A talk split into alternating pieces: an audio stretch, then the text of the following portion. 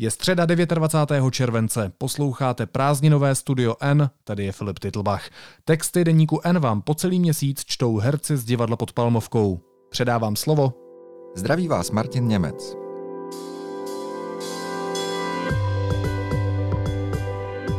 Dnes o tom, že volby můžou proběhnout i v karanténě a o tom, kde se vzali stovky náhle uzdravených.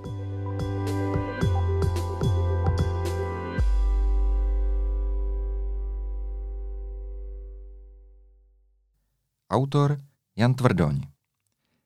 Čtyři možné speciální nástroje mají podle ministerstva vnitra zajistit, aby i lidé v karanténě mohli volit. Voliči by k urnám mohli dorazit v autech, mohli by hlasovat skrze prostředníka, nebo by k ním přišla mobilní komise. Kvůli volbám se dnes sešli lídři stran. Ministr vnitra Jan Hamáček po dnešním jednání s předsedy opozičních stran představil opatření, která mají umožnit hlasovat v podzimních krajských a senátních volbách lidem, jež se ocitnou kvůli nákaze COVID-19 v karanténě. Takových lidí je aktuálně 3,5 tisíce, při možném rozšíření nákazy by se však tento počet mohl zvyšovat. Opatření, se kterými vnitro přišlo, se nemají dotknout lidí, kteří jsou v karanténě například z důvodu návratu z dovolené. Tito lidé budou moci odvolit normálně. Hamáček představil čtyři konkrétní opatření, která by chtěl do říjnových voleb prosadit aby i lidé nakažení koronavirem nepřišli o své volební právo. Mezi ně patří tzv. drive-in volba z automobilu, hlasování v objektu, například v domově důchodců nebo v nemocnici, na který je vyhlášena karanténa, hlasování prostřednictvím zástupce nebo výjezd speciální volební komise za voličem. Hlasování z automobilu by bylo v Česku naprostou novinkou. Lidé by podle představy ministerstva vnitra mohli odvolit ve středu v týden voleb. Náměstek ministra vnitra Petr Mlsna, pod kterého organizace voleb spadá, pro deník N popsal, že by stát chtěl zavést možnost volit v autě v každém okrese v zemi. Konkrétně by mělo jít o volební stany, kde by volba probíhala. Mlsna popisuje. Předpokládáme na každý okres jeden drive-in, tedy celkem 76 takových míst. V Praze počítáme s dvěma takovými volebními místnostmi.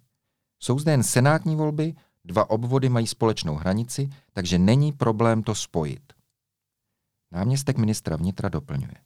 Drive-in je poměrně technicky jednoduše zvládnutelný. Volič, který je ke středě 30. září v aktivní karanténě přijede, je identifikován, zapsán do zvláštního seznamu voličů a odvolí. Po té středě se voliči, kteří byli v karanténě a odvolili, vyškrtají z volebních seznamů u okrskových komisí aby nemohli volit znovu v pátek nebo v sobotu. Podobný způsob hlasování se v současné koronavirové krizi využíval i ve světě.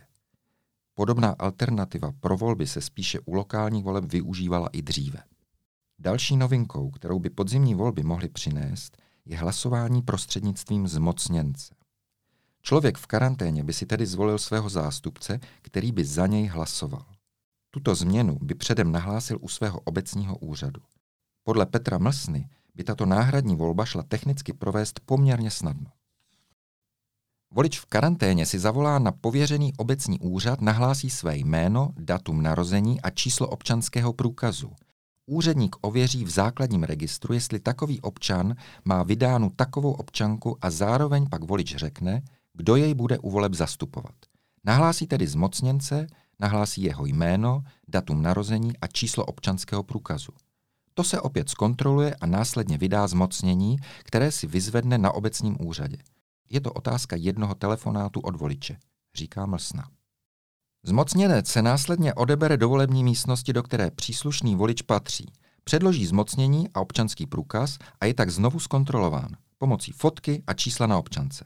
Obojí odpovídá jak číslo občanky, kterou předložil, tak jeho obličej se samotným průkazem. Popisuje náměstek ministra vnitra proces volby.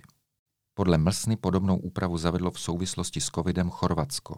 Dlouhodobě podobnou možnost nabízí volební legislativa ve Velké Británii a Nizozemsku. O právo vybírat si své zástupce by neměli přijít ani lidé, kteří v den voleb budou žít v objektu, na nějž je uvalena karanténa. Typicky může jít o domov důchodců nebo nemocnici. Taková zařízení by podle Mlsny objížděla mobilní volební komise, která by se měla skládat z lidí, kteří budou ve středu sbírat hlasy od motoristů. To má snížit počet lidí, kteří by se mohli s nákazou setkat. Volební lístky rozveze autem komise přímo do těchto zařízení. My jsme řekli, že jsme schopni zajistit volby, když nám hygiena nahlásí zavřená zařízení do pátku do 12 hodin. Když tedy teoreticky v den voleb v pátek ráno krajská hygiena rozhodne, že se zavírají, zajistíme volby v tom místě v sobotu ráno. Budeme chtít zaslat seznam těch lidí, kteří budou hlasovat a kteří budou oprávněni hlasovat. Ne každý například v domově důchodců může hlasovat v daném kraji. Může mít bydliště na druhém konci republiky, říká Mlsna. Já to mám zatím nadizajnováno na způsob výdejového okénka, kdy si u dveří stoupne komise a na výdejovém okénku identifikuje voliče. On se odebere za nějakou provizorní plentu, vhodí lístek a za ním jde postupně další. Popisuje Mlsna, jak by technicky takové volby probíhaly. Tím, že vám to zařízení nahlásí, kolik lidí má v plánu odvolit, vezmete nějaký počet sat lístků. Reálně budete mít lístky v kufru auta, protože budete objíždět více takových zařízení v rámci každého kraje – říká náměstek ministra vnitra. Dnešní schůzka politických lídrů kvůli volbám navazuje na bouři, která se strhla okolo toho, že lidem v karanténě mělo být upřeno právo volit. To opozice tvrdě kritizovala. Dnešní jednání přivítal vicepremiér Hamáček i opoziční předáci. Předseda starostů a nezávislých Vít Rakušan v této souvislosti uvedl. Kvitujeme s povděkem, že nikoho ani nenapadlo volby odkládat. Rovněž jsme rádi, že ministr vnitra hledá cestu, jak zajistit, aby volit mohli i lidé v karanténě. Místo předseda ODS Martin Kupka k tomu řekl.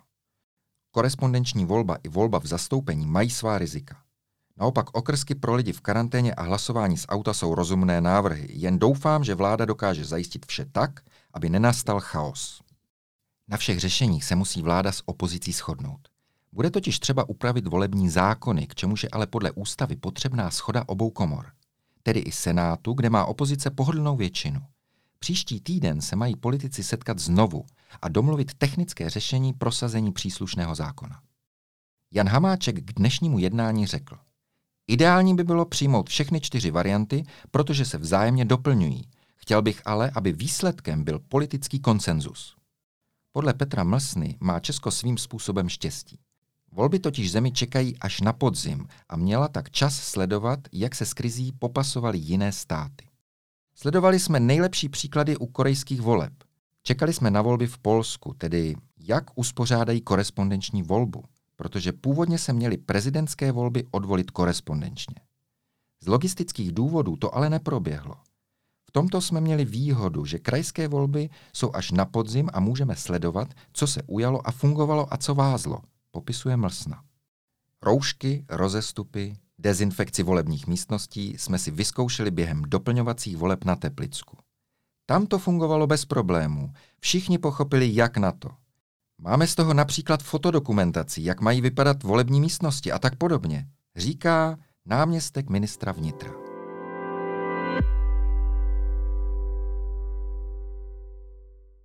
A nyní druhé téma. Autorka Iva Bezděková.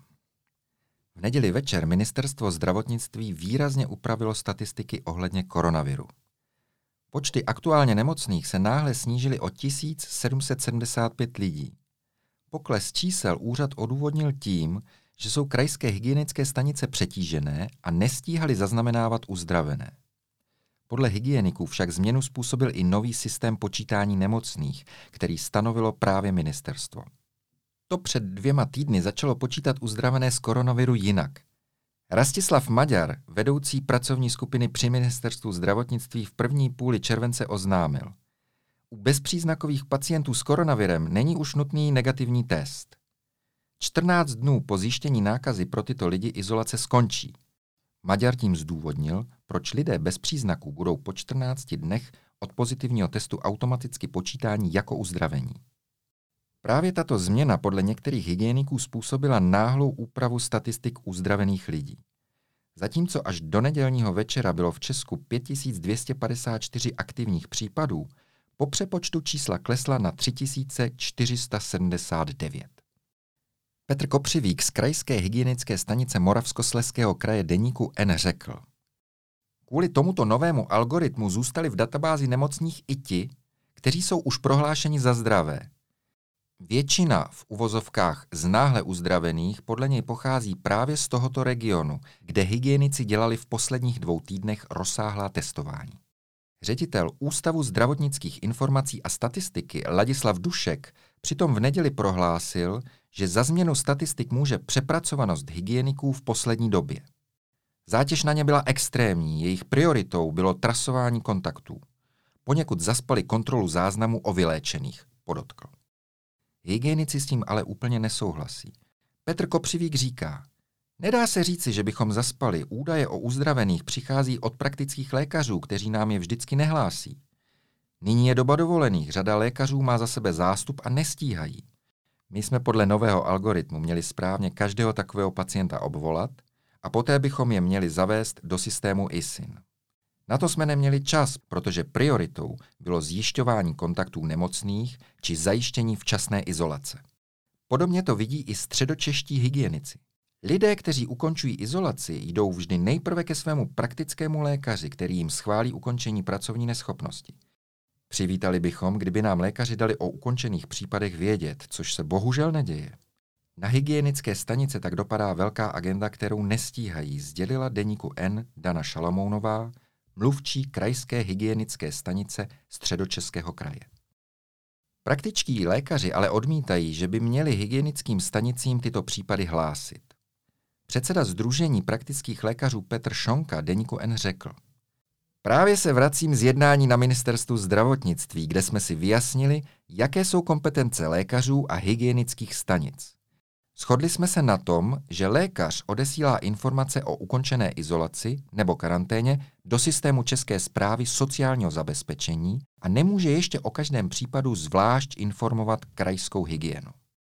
Ministr zdravotnictví Adam Vojtěch pro deník N uvedl, že pokles počtu nakažených je doplněním dat ze strany krajských hygienických stanic.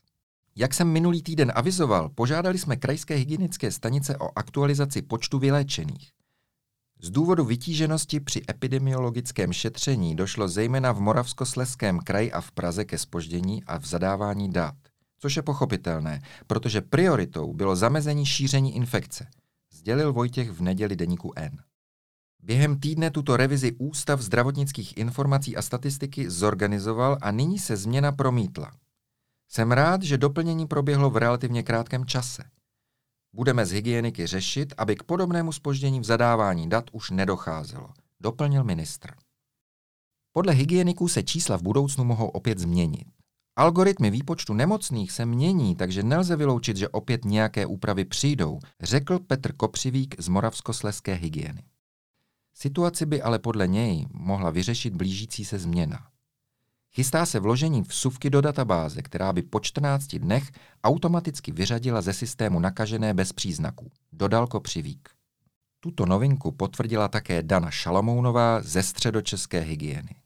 O této změně uvažujeme, určitě by hygienikům ulehčila práci, konstatovala. To je pro dnešek vše, naslyšenou zítra.